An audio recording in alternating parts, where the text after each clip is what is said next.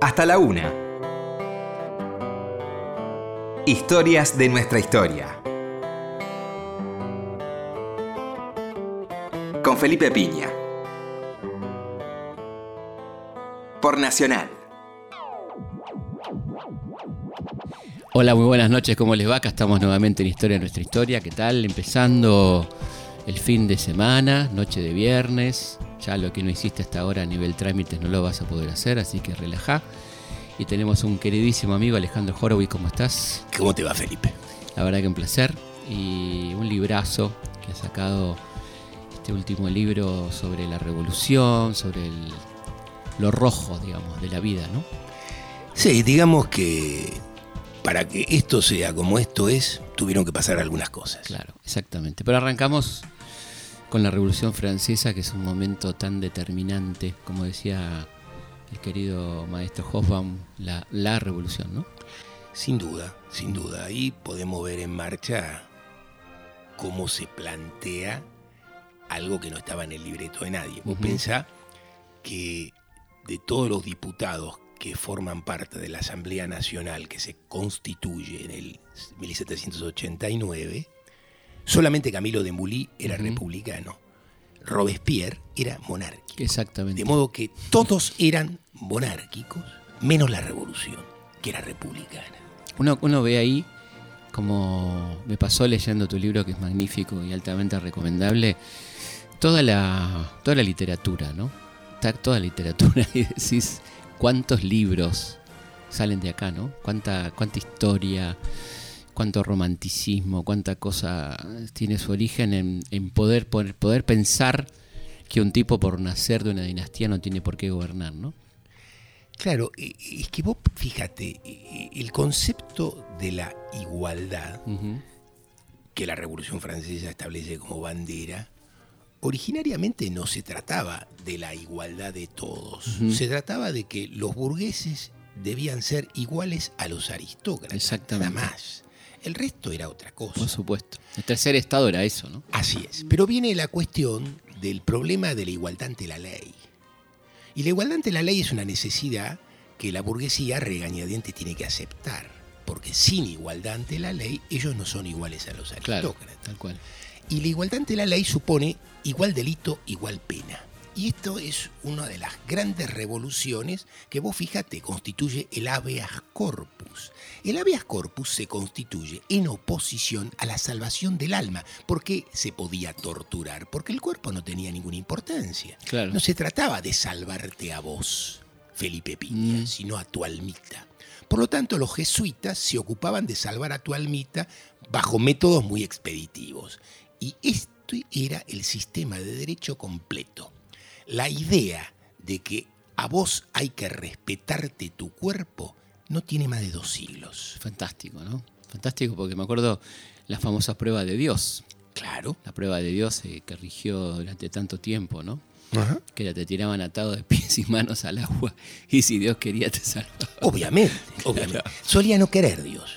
Exactamente. Era, era una divinidad previsible. Estaba encaprichado. A diferencia del dólar hoy, por ejemplo. Claro, que es previsible, efectivamente. Pero bueno, eh, una revolución este, impresionante con muchos aspectos y un punto muy interesante que vos marcás es encuadrar históricamente la revolución como una revolución burguesa, efectivamente, ¿no? Sin duda. La revolución burguesa. Después de, la ingle- antonomasia. después de la inglesa que, de la que no solemos hablar, ¿no? Esa revolución gloriosa, como se decía, ¿no? Claro, acá viene la cuestión. La, la idea, porque hay algo que está eh, en general bastante mal estudiado y es que el capitalismo para poder hacer la revolución industrial tiene que hacer una revolución agraria previa. Esto es, es preciso poder alimentar una ciudad de un millón de habitantes, Claro. como era Londres, y, alimentar una ciudad de un millón de habitantes supone dos cosas. Primero, concentrar un millón y tener cómo bancarlo. Y segundo, darse cuenta que muchos de ese millón, hasta hace un rato antes, eran campesinos. Claro. De modo que vos tenés que sustituir a esos campesinos productivamente y alimentarlos en una ciudad. Para lo cual la producción no tiene que estar muy lejos. Claro. Porque si está lejos, el flete vuelve tan cara la cuestión que vuelve invivible los términos. En consecuencia, o era importada o era local. Pero lo cierto es que hace falta, por primera vez, que la revolución agraria, esto es, el arado de metal, se constituya en el eje productivo de las relaciones de producción en el campo. Absolutamente. Por eso, los terratenientes, una parte de los terratenientes ingleses, se habían aburguesado lo suficiente como para hacer la famosa gentry, la confluencia con los burgueses mercantiles de Liverpool, y esto hace que la revolución sea imposible de detener, porque fíjate, Claro. en la revolución inglesa no participan las masas. Para nada. Así es, los campesinos están tranquilos y quietitos. En la francesa se mueve toda la estantería. Claro, es una revolución más política, podemos decir, ¿no? Sí, sin duda, es básicamente. No social, política. no social. De hecho, termina con una dictadura, como la de Cranwell, ¿no? A ver, cuando decimos una revolución social estamos en cierta complicación porque hay un cambio de hegemonía de clase en el aparato del Estado. Total. Hasta ese momento, y en ese sentido, la versión marxista tradicional diría que eso es una revolución social.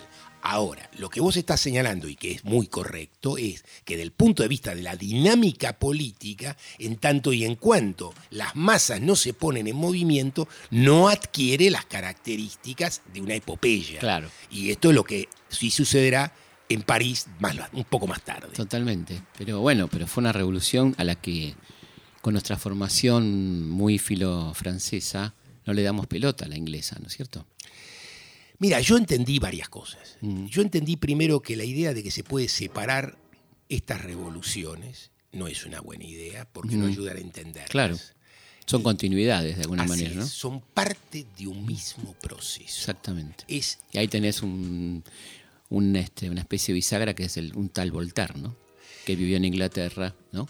el tal Voltaire es una bisagra, digamos, fíjate, Voltaire es el hombre que concibe intelectualmente la enciclopedia. Exacto. La enciclopedia es la política cultural de la burguesía que arranca en Inglaterra.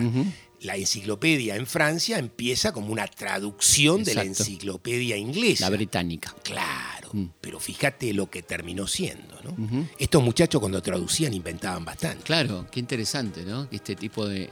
Hay dos personajes ahí tremendamente importantes, ¿no? Que son previos a la revolución, que en general la, la- la épica histórica de la revolución no reconoce tanto, como son Voltaire, con su exilio en Inglaterra, y un tal eh, Franklin, Benja- Benjamin Franklin, embajador de los Estados Unidos en Francia, ¿no? Sí, señor.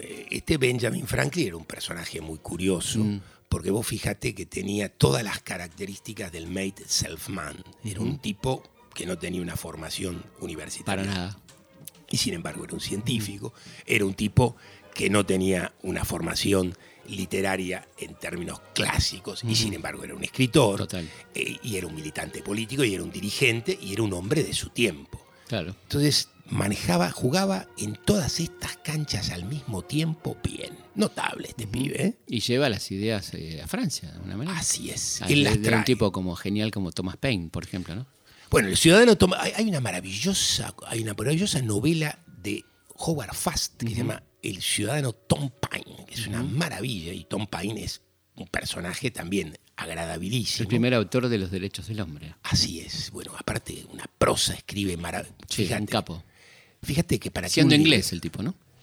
Claro, es porque es un inglés que termina viviendo en los Estados Claro. Unidos y, y tiene una participación en la Revolución Norteamericana y después tiene una participación en la Revolución Francesa. Claro. Digamos, no le falta nada al pibe. ¿eh?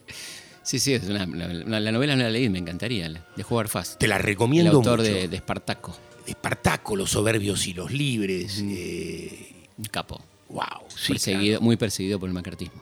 Bueno, era un hombre, era un hombre de la izquierda norteamericana, sí. Claro, un original, digamos. Sí. Bueno, yendo a nuestra querida Revolución Francesa, eh, hablemos un poco de- del contexto y de esa conformación de la asamblea tan particular, ¿no? ¿Quiénes eran los girondinos?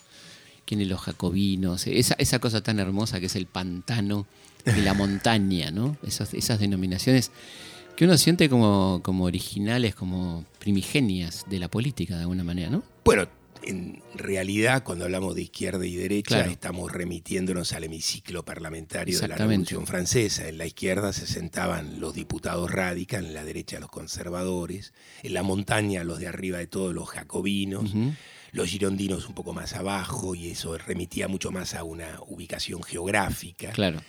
Eh, al mismo tiempo, el famoso pantano, esto es ese terrible mayoritario sistema de aquellos que no quieren arriesgar un tranco de pollo Mm. y esperan que las relaciones de fuerza estén relativamente claras para saber en los últimos tres segundos a quién votar y sobrevivir de esta manera. Qué Digamos, bueno, qué bueno llamarlo en pantano eso, ¿no? sí, pero vos fíjate que todas esas son denominaciones de época, es decir, los periodistas... En el momento, no, Sí, es, sí, no es sí. que un analista posterior. Así, Marx toma Claro, esto, pero claro, lo retoma claro. de los textos y lo retoma de las crónicas. Que, que era un conocedor muy grande de, de- de esa, de, esa la entretela de ese debate, que es un debate básicamente alrededor de dos cosas. El primer problema que tiene la Revolución Francesa es que no se hace cargo que transformar un rey por gracia divina en un rey por determinación de sus conciudadanos es ni más ni menos que guillotinar en un sentido simbólico a un rey para restituirlo en otro lugar. Claro. El otro no dependía de nadie, era por gracia de Dios. Y por eso el deísmo, ¿no? Claro. Que podemos explicar qué, qué- qué es el deísmo, ¿no? ¿Qué fue el deísmo? ¿no? Sí, Porque Eh, digo, hay, hay que, hay que ir por el lado de algo superior a lo humano, evidentemente, ¿no? Para hacer semejante revolución, ¿no? Bueno, una de las cosas terribles es eh, la sensación colectiva, y en eso hay una famosa, hay un episodio de pánico campesino que no tiene explicación sociológica y política, sino simplemente el hambre de tierra y la capacidad de hacerse de ella y el miedo a ser castigados por su deseo eh, terrible los transforma, están esperando todo el tiempo alguna clase de ataque. Claro. Y cuando muere Luis XVI, están esperando el azote del cielo. Cuando tal cosa no pasa, bueno, Nietzsche escribirá más tarde, Dios ha muerto. Claro. Y no era una metáfora, estaba hablando en literalidad, porque hay que entender algo bastante claro. Uno puede discutir sobre si Dios existe o Dios no existe, pero mientras millones de verdad creen en algo, su creencia hace que esto exista. Y el rey existe, Claro. Y el que rey es la manifestación terrestre de Dios, ¿no? era un dios terreno, claro. efectivamente. Aparte veníamos de Luis XIV, ¿no? Claro, que era, eh, bueno, Mm, era Dios. claro, Versalles era la prueba absoluta de que lo era. claro. Y entonces eh, en ese contexto vos ves una novedad absoluta, un sistema político que se sitúa radicalmente a la izquierda de todo lo que existe, un enfrentamiento que hace imposible la monarquía y París resuelve en la calle con un levantamiento insurreccional que no dirigen ni los jacobinos ni los girondinos, sino los parisinos Claro. casi contra la asamblea, pues bien, ellos deciden qué sucede Claro. y hay que hacerse cargo de esta decisión. Y esto es una situación alucinante porque Luis escapa del palacio y se pasa a la asamblea para salvar la cabeza, porque lo iban a dejar colgadito ahí mismo. Claro, tal, tal cual. Y bueno, ahí, ahí te preguntaba lo del deísmo, ¿no? Esta, esta necesidad de suplir una religión por otra, porque parecía demasiado, ¿no? Mirá, Pasar a la hay una- nada. hay una cosa que está clara y es la necesidad de religión está estrechamente vinculada con el problema de la necesidad de sentido. Eh, mientras el relato cristiano eh, explicaba el mundo en términos de eh, el ciclo anual de los dolores de Cristo y las eh, y nuestro pecado como responsabilidad por los distintos y continuos y reiteradas muertes de Cristo, bueno, ese sentido, mientras esto funcionó, había un sentido, y el sentido era ese más allá.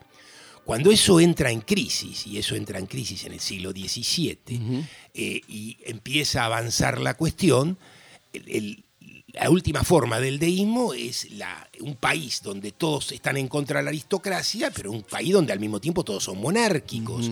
Entonces, ¿qué es esa monarquía sino un desplazamiento sobre una divinidad terrena? Claro. Y esta divinidad terrena que, que prueba toda su enorme, eh, su barro, su incapacidad de resolver, su dificultad para, para encabezar la contrarrevolución o la revolución, porque los- el secreto de Luis XVI es que termina no haciendo ninguna de las dos cosas. Claro.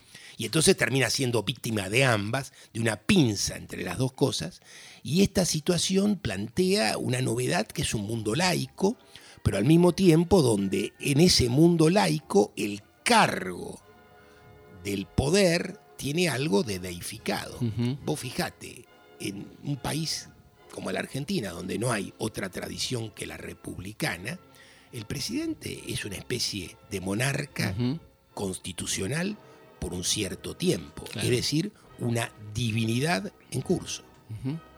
Claro, totalmente, ¿no? Bueno, pensaba en, en toda esa conflictividad nueva, porque estamos, eh, no había libros mucho, ¿no? Para sostener, había toda una teoría de la revolución, pero cómo se gobernaba esa situación tan compleja, ¿no?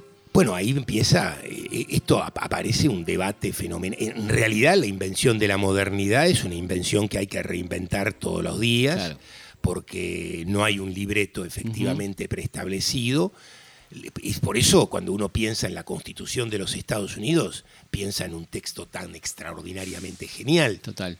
Porque estos pibes no tenían a quien copiar. Trece años antes de la Revolución Francesa. Claro, y aparte, digamos, er- era el último grito del pensamiento político Ujú. del mundo entero. Imaginemos una oscura colonia norteamericana que no es más que un conjunto de hombres y mujeres expulsados de sus países de origen para poder vivir según sus creencias religiosas. Este es el nuevo mundo, el derecho a vivir según tu propia conciencia. Eh, en esos términos y en esas condiciones, siendo tan poquitos, tengan una producción tan original, tan única, que se constituye en un camino para toda la modernidad, explica en no poca medida el motivo por el cual los Estados Unidos van a ser después los Estados Unidos. Claro. Es una gran invención política. Bueno, y ahí hablábamos de Franklin, que es un poco el que hace el trasvasamiento, ¿no? Y, los cargo- famosos, y los famosos autores de los, de los Federal Papers, ¿no? que dos son presidentes de los Estados Unidos y uno es el secretario de Estado de los otros dos, Jefferson, por ejemplo. Madison y el tercero se me. Adams. Sí.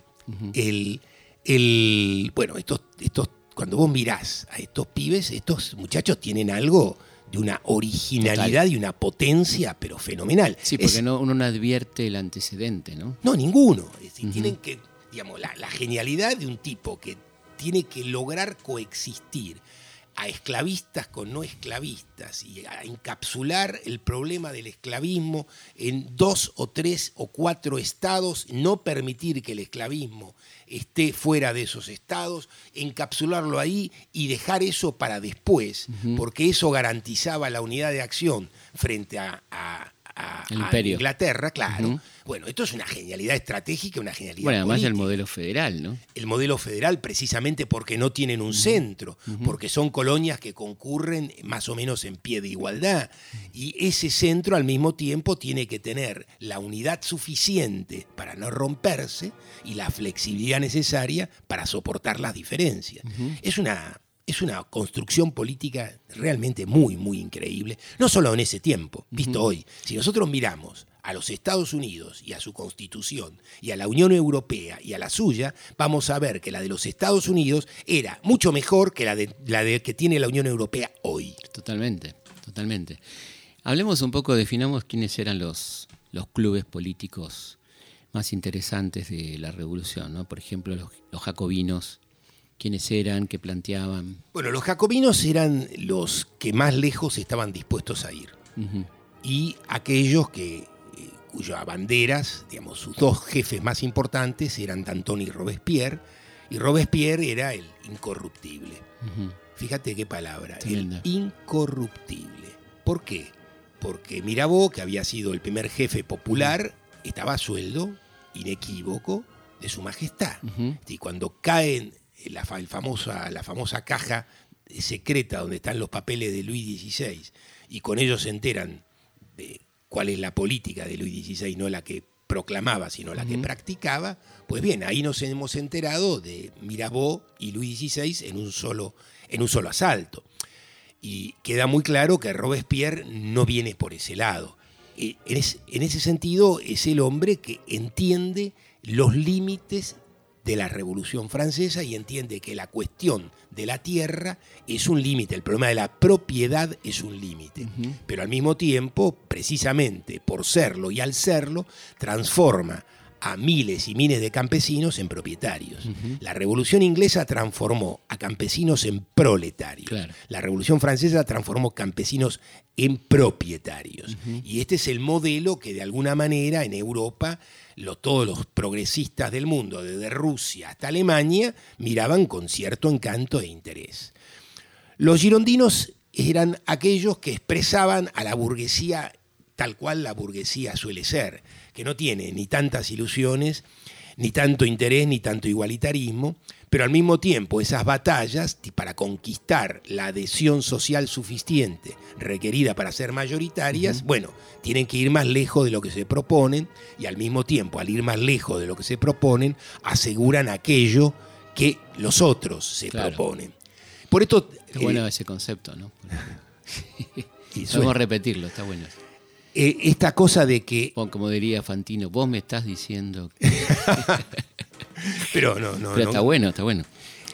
El punto entonces me Esto parece- último repitámoslo porque es interesante, Sí, ¿no? eh, Del rol de estas Claro. derechas, ¿no? Los conservadores quieren exactamente lo que quieren y ni una grajea más. Pero la vida no suele ser tan ramplona Claro. y en consecuencia, para asegurar esto, es preciso en general ir bastante más lejos. Cuando se va más lejos, lo otro queda asegurado. Pero cuando se va más lejos, estos muchachos empiezan a asustarse mucho y a Ponen ponerse nerviosos. muy nerviosos y por lo tanto abandonan rápidamente el barco.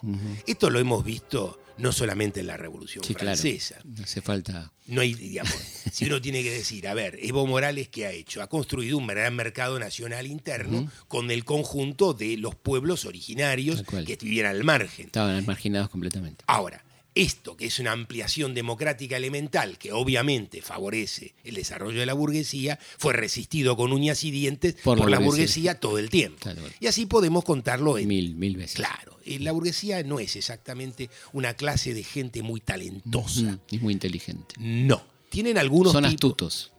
Saben sacar las muy pequeñas cuentas de La me razón de la astucia sería, en vez de la astucia, la sí, y la razón de la astucia ya sabemos es una cuenta bancaria en Suiza. Claro. El, es, digamos, es una astucia pequeña, es una offshore. Sirve para, para pasarla bien, digamos. Económicamente hablando. Claro, porque de nuevo, eh, como pasarla bien es un problema un poco más amplio. No, no, digo, en, su concepto de pasarla bien, que no es el nuestro, claramente. No, no. Eh, Digamos, eh, aclarado ese punto, estamos Mm. Sí, de acuerdo, claro. Entonces, volviendo a, a nuestros franceses, tenemos los Hablamos de radicales. los girondinos. Estamos en los girondinos, que son la burguesía tal cual es. y estamos- Referentes. bueno, ahí tenés a Brissot, ahí tenés a Madame Roland. En realidad, Madame Roland, que es una mujer de un talento notable, pero el, el machismo de la época volvía imposible aceptar que una mujer era el jefe de un partido. Además, la revolución no había cambiado en nada el estatuto de sometimiento de la mujer. Acá viene la cuestión. Mm. Porque fíjate qué interesante, perdón, Sí. ¿no? Eh, la iconografía de la revolución son todas mujeres. La república, la libertad. ¿No? Lo La que- fraternidad. Lo que hará luego. La igualdad. De la Croix en ese famoso. Claro, el famoso- la pintura que libertad habla de otra revolución, pero que remite a la francesa original.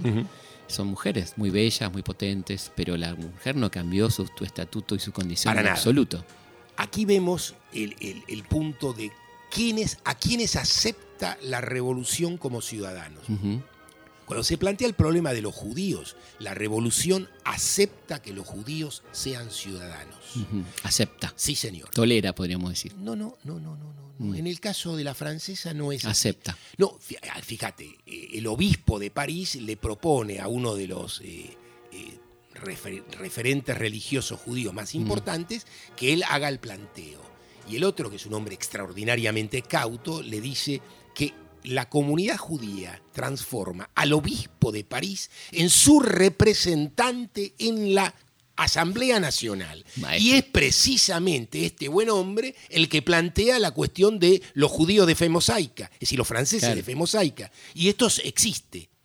Ahora bien, eh, la mujer que propone el derecho de las mujeres, que propicia el derecho de las mujeres a ser políticamente iguales que los hombres, le cortan la cabecita. Olimpia de Goyas. Así es, Mm. que era una girondina, Claro. traicionada por su propio partido y no retomada por los jacobinos, obviamente. Claro. Eh, acá- sí, que tampoco eran muy feministas, que digamos. No. Eh, el secreto... Muy lindo el Teatro Olimpia de París, que es Sí, un sí. homenaje a, a esta querida Ahí mujer. está, sí, por supuesto. Que es la autora de los 17 puntos de los derechos de la mujer y la ciudadana, porque ella decía que los derechos del hombre eran para los varones, con toda razón. Eh, No para la humanidad, digamos, ¿no? Bueno, el- la idea curiosa que esta mujer señala de que no se puede dejar fuera de la humanidad a más de la mitad de la humanidad, lo cual es un dato estadístico tan elemental. Claro, parece ser que, eh, fíjate, porque en Francia la- una de las primeras cosas que hace la revolución es establecer el metro patrón. Esto es, la entender que para la burguesía la unidad de medida es una de las, medi- las cuestiones históricas decisivas. Ahora, en la unidad de medida parecía que no entraba el conteo de cuántos varones y cuántas mujeres, porque las mujeres no contaban. No Desde contaban. el derecho romano en adelante jamás contaron. Interesante. Y ni siquiera en el derecho burgués, que es el único derecho, el derecho comercial, que es el único derecho que, que se funda a posteriori del derecho romano, tampoco, Tampoco. en ese derecho está reconocida ningún derecho particular de la mujer. Bueno, nuestro Código Civil, del, del 71, 1871. El de Dalmacio, ¿vos sabés quién reformó eso del Código Civil?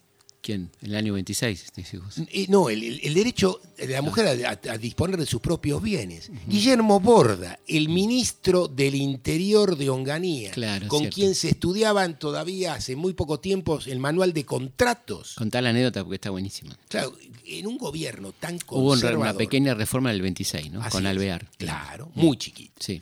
Bueno, pero por esta reforma... eh, por- Recordemos que el 71 no le da a la mujer ningún derecho. No Así tiene es. ni patria potestad, ni derecho a testar, ni derecho a comerciar, etcétera, etcétera. Así es. Y es una incapaz. es una menor de edad por, Exacto. en- y por eso las mujeres luchaban por los derechos cívicos Claro. antes que por el derecho electoral, porque Así uno es. antecede al otro. ¿no? Así es. Claro. Entonces acá viene la, la enorme cuestión. Si vos tenías un auto y lo habías comprado con tu mujer, era un bien ganancial, vos podías venderlo. Era tuyo. Era tuyo. Y igual la casa común, igual tu empresa, igual todo. Es decir, tu mujer no tenía derecho a determinar absolutamente nada. Guillermo Borda, que era un conservador absoluto, pero era un especialista en derecho contractual de alto vuelo, entendió que eso era un disparate. Y como en el gobierno de Onganía él podía hacer más o menos lo que le parecía bien. decreto. y- claro, el general Onganía le parecía bien lo que a Borda le parecía bien, en consecuencia, en silencio, se produjo este cambio que no produjo siquiera el peronismo. Claro. El peronismo que incluye el voto de la mujer no transforma los derechos ciudadanos de la mujer. Claro. Y esto, a pesar de que Evita era en sus términos y en su tiempo una mujer de avanzada. Absolutamente. Qué interesante, ¿no? ¿Y por qué lo habrá hecho Borda esto? Vamos a contestarlo después de la pausa. Vamos a una pausa y seguimos charlando apasionadamente, como nos gusta, con Alejandro Horowitz, aquí en Historia de nuestra historia. Hasta la una. Historias de nuestra historia. Seguimos en Historias de nuestra historia. Seguimos en Historia de nuestra historia, hablando con Alejandro Horowitz, hablando de su último libro, sobre estas variaciones en rojo que van desde la Revolución Francesa a la Revolución Rusa. Y estábamos hablando de un hecho muy puntual, que como nos gusta a nosotros irnos de tema, pero no tanto, hablábamos de Guillermo Borda, ministro de Onganía, y esta curiosa este, concesión de derechos a la mujer, ¿no? Yo diría que es prácticamente uno de esos casos donde la opinión del ministro es lo único que decide. Claro. ¿Y por qué la opinión de Borda era la opinión de Borda? Eso está más allá de mis posibilidades de, de evaluarlo. Pero Se habrá cansado de tener casos en su estudio. de- él era un tipo raro. Yo lo conocí muy poquito, pero lo traté dos, tres veces. Y siempre me pareció un hombre, eh, digamos, para ser un conservador era un hombre de una inteligencia soberbia. Modelo Cárcano, ponele. ¿Te acordás Sí, Cárcano? Pinedo, pero Pinedo Federico, Pinedo el viejo, Federico, ¿sí? el- Eh, estamos hablando de hombres ilustrados, de gente que conocía no Sí. solo su propio juego, sino el otro. Liberales políticos en algún punto. Claro, claro. Era un, un tipo que le importaba un argumento, Claro. era un tipo sensible a un argumento. Y a él le parecía un disparate que, que- que Claro. esta fuera la relación entre los dos sexos, entre los dos géneros. Eh, no porque fuera un feminista, ni mucho me menos, obviamente. Sino era un hombre que tenía lo que llamaríamos sentido de las proporciones. Bueno, y quedó. Quedó, Y quedó. como jurisprudencia. Así es. Volvamos a la revolución. Estábamos hablando de Madame Roland, este personaje extraño, ¿no? Casi la única mujer de la revolución, prácticamente, ¿no? Por lo menos en un lugar semejante sin ninguna clase de duda. Aparte vos fijate que es una mujer que organiza una tertulia donde concurren los jefes y donde ella les hace la cabeza. Es decir, el gabinete... No que- es el rol de que le atribuye la historia a Mariquita, que solo escucha. Es que- un rol que no podemos creerlo, Porque, por por supuesto, supuesto. cualquiera que mire la correspondencia de Mariquita Sabe va a que ver la que, no, no no solo no quedar escucha, que escucha, tenía una- pero sabía muy Pero bien es de qué estaba, interesante, ¿no? ¿no? Porque son o cosen banderas o hacen eh, colectas o nada más, ¿no? Y Mariquita solamente podía convocar a su casa, no podía opinar, digamos. Vos pensá lo que tuvo que hacer Mariquita para casarse, Claro. para ser Sánchez de Thompson. Tuvo que hacer, dar vuelta, eh, y era una mujer Una pe- era piba, aparte. Muy, muy jovencita. Claro, era una mujer pero realmente de unas agallas formidables Total. y de una Sin embargo, inteligencia soberbia. recordamos por solamente por cantar el himno. Ahí termina su vida, ¿no? Es curioso el modo que se la ningunea, ¿no? Sí, Merece- curioso y bastante lógico dentro de la mirada machista de la historia, ¿no? Sin duda. Eso, si en algún lugar podemos verla rápido es ahí. Ahí está. Bueno, volvamos a esta Madame Roland. Un personaje Madame- tan literario, por otra parte, ¿no? Sí, sí, aparte tenía un marido que era, eh, francamente, un señor muy seco, muy elemental, muy, muy básico. Un burgués. Era casi la biografía genuina de lo que es un burgués de verdad. Es decir, un hombre estrecho, cortito, honrado, que respeta sus acuerdos y sus palabras, y nada más. Y nada más. Y nada más. Y tenía una mujer que era linda, joven, brillante, De alto vuelo. de alto vuelo, pero ahí viene algo que supongo que debe ser una virtud doméstica de este caballero, que es él no le hacía resistencia, es decir, no trababa ninguno de sus desarrollos ni ninguna de sus posibilidades. Lo cual era bastante. Para la época parece que sí. Porque vos fíjate, yo he escuchado, y no hace tanto tiempo, un tipo que le dice a su mujer, los dos hacían lo mismo, a vos no te puede ir mejor que a mí. Mira. Sí, sí. Y se Mira separaron vos. por eso, porque a ella le iba mejor que a él. No te puedes porque le iba. Si no, lo decís. Efectivamente. No, estaba pensando, porque es tanto el tema de una cosa tan maravillosa como la revolución, pensaba en estos dos arquetipos que son Danton y Robespierre, ¿no? Estos dos personajes tan potentes, tan impresionantes que representan dos miradas bien intencionadas en algún punto, ¿no? Podríamos decir, ¿no? Son dos miradas desde dos perspectivas y dos lugares. La voz de Danton es la voz de, de la calle. Claro. La voz de Robespierre es la voz de, de los La biblioteca. principios. La biblioteca, ¿no? Robespierre razona desde los principios. Ahora bien, los dos tienen una cuota de realismo político muy importante. Vos fíjate que Robespierre es el único tipo que está en contra de que Francia de declare la guerra a la coalición Ujú. eh, anti- contrarrevolucionaria. Toda Europa, digamos. Así es. Toda Europa. Él está en contra porque él entiende la lógica política que supone esta guerra. Y él se da cuenta de que un general afortunado Napoleón. Que no era con- Napoleón todavía, pero era, Era un capitán de artillería. No, pero cualquiera. Él Sí, no sí. estaba hablando de nadie. No, no, no, claro que no. Él Claro. estaba hablando de la posibilidad. Claro. Un militar victorioso que tuviera ciertas capacidades políticas estaba en condiciones de transformarse en otra cosa. Como diría San Martín en aquella maravillosa carta, cuando vuelve en el 28, un militar afortunado podría aprovechar la situación, ¿no? Quizá Efectivamente. recordan- quizá es malo para la libertad de los pueblos la presencia de un militar afortunado. Exactamente, 1828. Sí, y esto, eh, y San Martín era el militar afortunado y había visto en Maipú el grado de delirio que podía producir en una ciudad cuando cuatro días después de la victoria vuelve a Buenos Aires y Buenos Aires festeja durante tres días y tres noches esa victoria. Con el, el partido opositor en el gobierno, Claro. a su política. Así es. Bueno, y, y ahí estamos entonces con este Danton que me preguntaba por qué mm, Andrés Baida elige a Danton, ¿no? En el momento de la crisis polaca. Es una buena pregunta. ¿Por qué este tipo elige contar la revolución desde Danton, ¿no? Una, en una Europa que empezaba la crisis de la caída del, del- del imperio soviético, podemos decir, ¿no? Y Primero, eh, elige al término que, que es y no es el más radical. Porque Claro. conviene recordar que el único que se compromete en la insurrección contra Luis XVI es Danton. Ujú, Nadie más. Claro. De modo que en ese sentido, Danton es La revolución. radical La revolución. y es la vida misma de la revolución. Pero al elegir a Danton, también elige a una revolución y a todas sus impurezas. Esto es, Danton es un hombre báquico, es un hombre carnal, es un hombre Es Gerard Depardieu. claro.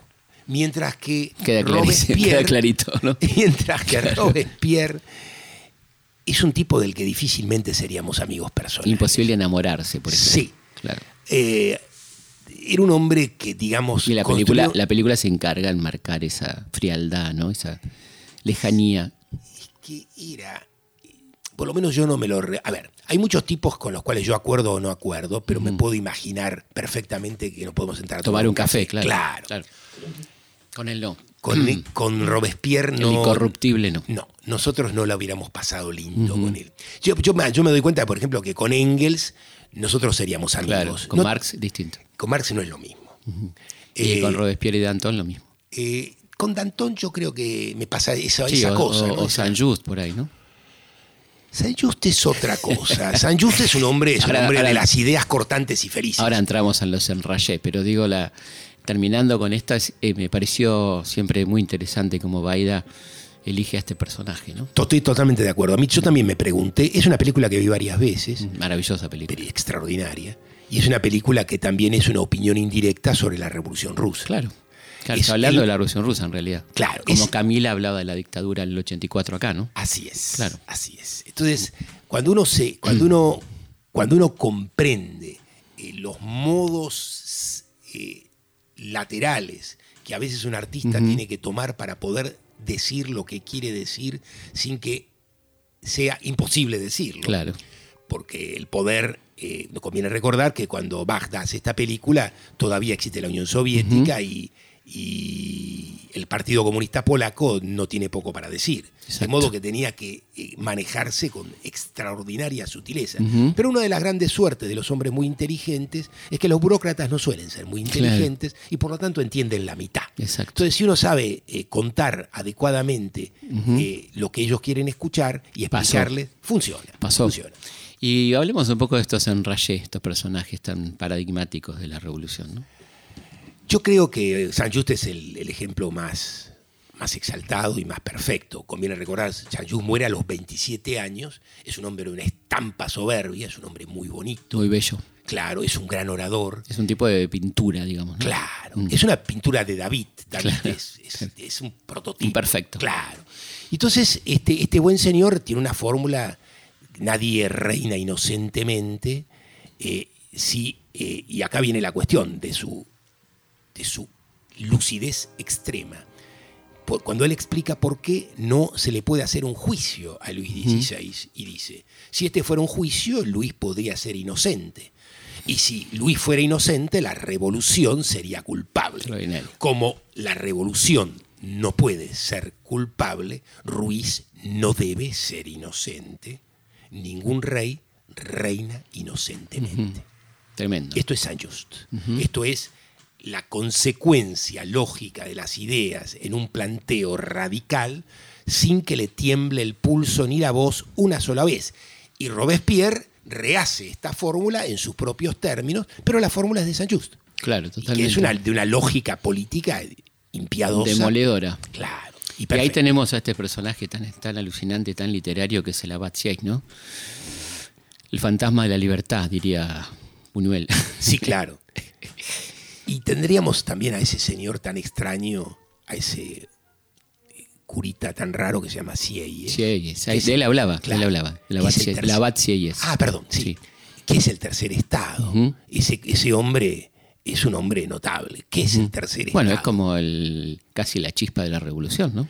Es el tipo que tiene el programa por el cual los, hay que transformar una, eh, el- los estados generales en Asamblea Nacional, transformando eh, tres estados que votan por separado en una asamblea con voto único y esta revolución numérica constituye el primer modo en que la mayoría de la sociedad tiene por primera vez la posibilidad de transformar legalmente la sociedad. Y un estratega extraordinario, ¿no? Porque claro, apro- es el gran aprovecha, esa convocatoria casi hija de las necesidades económicas en un planteo político revolucionario, ¿no?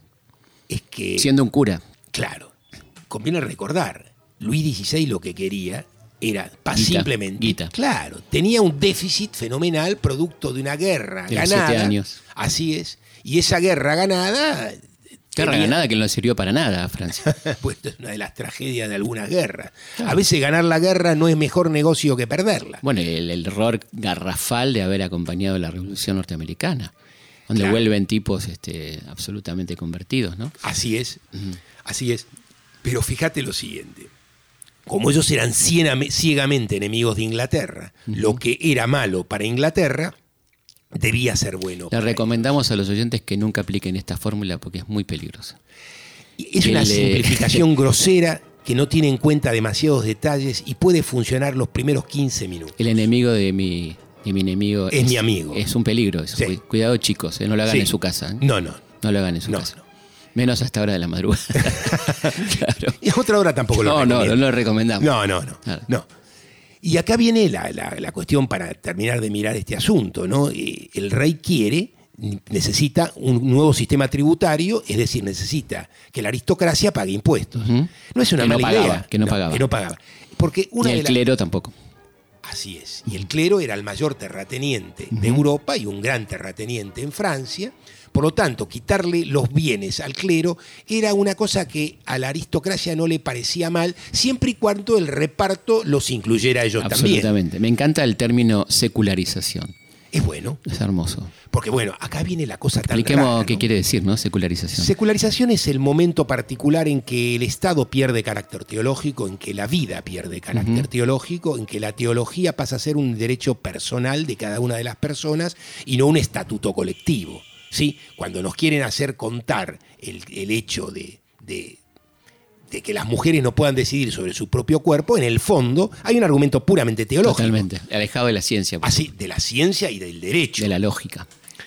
Esto, eh, este es el punto terrible. Y entonces, como Luis XVI necesitaba que paguen impuestos para Mm. equilibrar las finanzas, no tiene más remedio que hacer una convocatoria de los estados generales, cosa que hacía 130 años que no sucedía. Tal cual. Pues bien, esta convocatoria tradicional se transforma en otra cosa y Sieyes es el hombre que tiene el papel decisivo en esta En transformación. ese extraordinario escrito que es el tercer estado. ¿no? Así es, donde él dice nada, pero al mismo tiempo explica todo. Y el camino de transformar esos- esa asamblea estamental en una asamblea nacional es el camino político por el cual el tercer Estado se constituye en la mayoría absoluta del cuerpo político de la nación. Y esa frase extraordinaria que retomará don Luis Buñuel, el fantasma de la libertad, ¿no? que era otro muchacho que sabía de los de fantasmas y de la libertad. Don Cueta era español, tenía que soportar a Franco, que todavía los españoles toleran hoy. Pero por suerte hemos logrado que no vaya a la Almudena, porque era un homenaje. La Almudena es como la, si fuera la catedral metropolitana, ¿no? Sacarlo de un lugar donde no va, donde no va nadie, el Valle de los Caídos, a la catedral. Para, parece que va a un cementerio, va a un lugar menos, más tranquilo, digamos. Ahora, fíjate. Qué- qué lío, ¿no? Se Que- murió hace casi, casi medio siglo. Sí, 75. Y todavía Mm. el fantasma de ese muerto late en la política viva. Total. Es alucinante. divide a España. Sí, efectivamente, divide España. Ujú. Pero volviendo al fantasma de la libertad, porque el tipo dice algo extraordinario, ¿no? que la libertad es un fantasma cuando la gente vive de- de- en terreno desigual, creo que es el gran punto de la revolución, donde dice, somos iguales, pero iguales desde dónde. Este es el, Ahí va. el hermoso planteo inicial, ¿no? La pregunta de qué, qué- qué cosa es la igualdad. Claro, de a partir de dónde es la igualdad. Así es. ¿Y qué, qué es lo que tengo que tener para ser igual? Claro. Esto es, ¿la igualdad es un derecho teórico O la igualdad es una garantía que un ciudadano por serlo debe tener? Si un ciudadano por serlo para. Sí. Tiene que tener ciertas igualdades. es, tiene que haber un cierto piso igualitario. Sí. Porque lo que la ley garantiza para todos es lo único que garantiza. Cuando la ley garantiza para algunos, ya no es una ley, Total. es un privilegio. Y los privilegios, decía mi abuelita, duran poco, tienden a reventar. ¿Por qué? Porque son demasiado buenos. Claro. Entonces, aquí viene la cuestión. El punto es, una vez más, que estamos discutiendo y la política es el instrumento por el cual esta discusión funciona. ¿Qué quiere decir ser iguales? ¿Qué tengo? Tengo que tener derecho a la salud, Claro. derecho a la educación, derecho a la vivienda, derecho, derechos, no derechos teóricos, Claro. derechos reales. Adquiridos, claro. adquiridos. Estos derechos Que se puedan poner en práctica, digamos. estos derechos existieron en la Argentina, estos derechos con sus más, con sus menos, menoscabados, en fin. Pero había, cuando uno mira la situación de la sociedad argentina entre 1945 y 1975, durante esos 30 años, esos derechos existieron. Y movilidad social ascendente innegable. Así es. Innegable. Mi hijo el doctor en práctica absoluta. Mi hijo el doctor en práctica absoluta, pero no solo mi hijo el doctor, porque convengamos que aún así en las grandes universidades la proporción de hijos de integrantes De de, los sectores populares era mucho menor que la otra, los otros siempre estaban sobre representados, pero conviene entender que aún así había lugar para todos, o ese lugar era un lugar posible. Esto está claro que dejó de ser tal cosa Tal cual. y que es una propuesta que no sea distinto a lo que es. Bueno, y, a- y- y volviendo a los orígenes, no para irnos de este tema que es sumamente interesante, es de dónde vos decís somos iguales, ¿no? ¿De dónde partís? Porque evidentemente las desigualdades eran tan enormes en esa Francia de 1789 que decir a partir de ahora hay igualdad ante la ley, ¿qué quiere decir eso, no?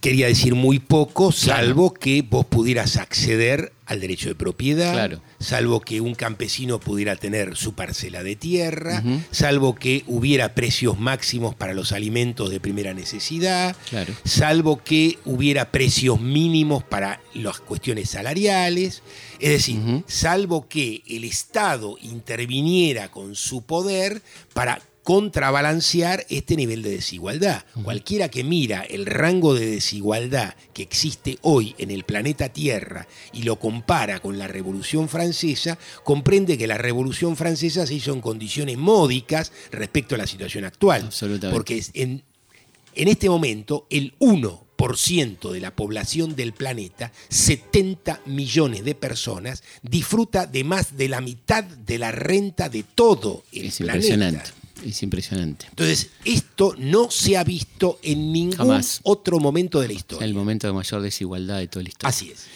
Y estamos llegando casi al final del programa. Te quería Pero no dijimos nada de la Revolución Rusa. Bueno, pará, pero bueno, sí. Pero estaba en la revolución. Otro día hablamos. no Otro, problema, está bien. perfecto. No, quería hablar de, de Napoleón, ¿no? Ah, de Sin duda, porque ¿cuánto, ¿cuánto conserva Napoleón del espíritu revolucionario y cuánto pone en práctica y cuánto se pierde, ¿no? Con la llegada de Napoleón. Es una excelente pregunta y es complicadísima. Yo mismo me contradigo con yo mismo. ¿Qué quiero decir? No cabe ninguna duda de que Napoleón establece el orden democrático en el estamento más antidemocrático de la historia, que son, es el ejército. Claro. El chiste de que cualquier soldado lleva el bastón de mariscal no era un chiste y eh, quiere decir que estamos hablando de una fuerza armada con escalafón abierto Y vertical. y vertical al mismo tiempo. Estamos diciendo a- al mismo tiempo que eh, ese ejército que era un ejército que donde ingresaba básicamente ponía en práctica las políticas generales de la Revolución Francesa y cuando entra a Alemania produce una revolución desde arriba y barre la muralla feudal retardataria de Europa como no se ha hecho nunca. Esto es, en ese sentido, el papel de Napoleón no puede eh, dejar de señalarse como un papel de transformación radical. Al mismo tiempo que hace esto, las guerras que él hace y el- la dinastía que organiza no tienen demasiado que ver con el poder de la ni el poder ni el mensaje de la Revolución Francesa. Ya se convierte en emperador, ¿no? Claro, y Beethoven, que era un hombre que era un admirador de Napoleón y un admirador de la Revolución Francesa, le había dedicado una de sus sinfonías y cuando se proclama eh, emperador tacha la dedicatoria. El emperador. Así es. Este era el punto de vista de eh, los radicals revolucionarios europeos que ponían su Bueno, mirada y Manuel Kant también, ¿no? o Manuel Kant, y podemos ver la diferencia. El viejo Hegel, que en ese momento era muy joven, dice, he visto la razón a caballo, he visto al emperador a caballo. Es el momento en que el emperador entra a Berlín Claro. y esto está contado ni más ni menos que en uno de los textos clásicos de Hegel. Claro, una mirada muy diferente, ¿no? A la de los idealistas clásicos por ahí. Así es, en este punto tenemos que reconocer que las opiniones personales de Kant eran tal vez en ese sentido más interesantes que la, La de Hegel. que la de Hegel, Claro. sí. No así su, por ahí su filosofía, pero bueno, también, ¿no? También eso forma parte de un Capo, enorme debate, capo. pero digamos que eh, sirve, para, los sirve dos. pa- para defender Que uno sin el otro no sería entendible, ¿no? Así es. Y los dos son parte de ese tiempo. No vamos a armar la grieta entre Kant, entre Kant y Hegel. ni- Bueno, no, No nos no. corresponde a nosotros, por lo menos. Este, Estamos lejos de eso. Estamos lejos. Pero bueno, este libro altamente recomendable y no tenemos más tiempo. Pero vamos a hacer una segunda encuentro. Siempre es un placer eh, hablar de, con vos y vamos a hablar de la Revolución Rusa la próxima vez que nos Con veamos. muchísimo gusto. ¿eh? Bueno, muchas gracias. Recomendamos absolutamente este libro de Alejandro Horowitz sobre las revoluciones. El título exacto es El huracán rojo. El huracán rojo. Este, un librazo, eh, lo estoy leyendo, yo voy por la mitad, me encanta, por eso no avance tanto, pero igual.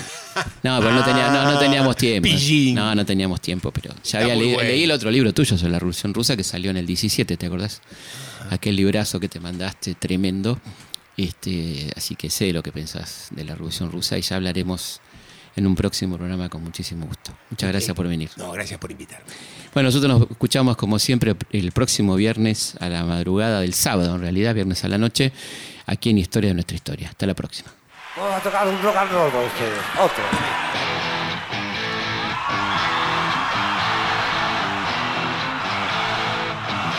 Cierta. ¡Au!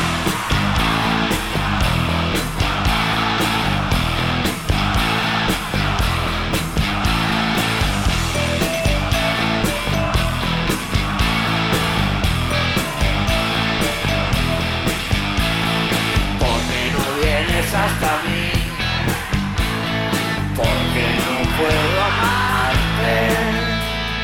Porque no vienes hasta mí. Porque no cambias como el sol. Porque eres tan distante. Porque no cambias como el sol.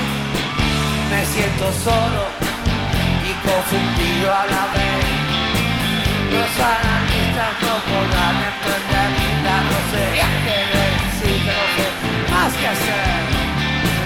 Todo el mundo loco y yo sin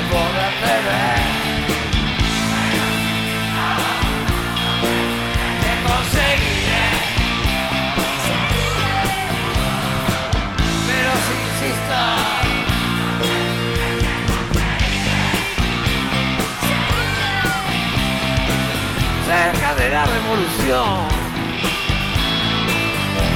El pueblo pide sangre, revolución. Yo estoy cantando esta canción que alguna vez fue hambre. Estoy cantando esta canción. Y si mañana es como ayer otra vez. Lo que fue hermoso será horrible No es solo una cuestión de elecciones. No elegí este mundo pero aprendí a querer Pero si insisto No sé muy bien qué conseguiré. Pero si insisto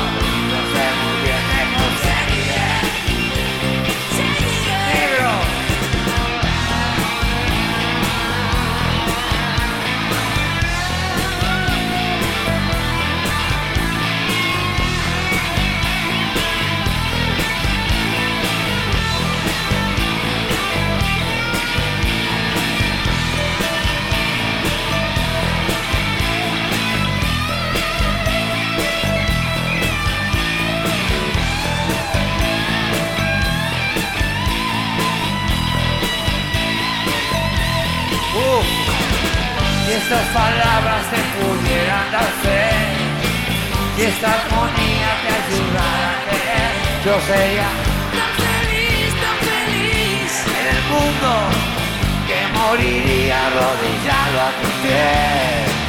Pero si insisto, no sé muy bien qué conseguiré. Seguiré. Pero si insisto, no sé muy bien qué conseguiré.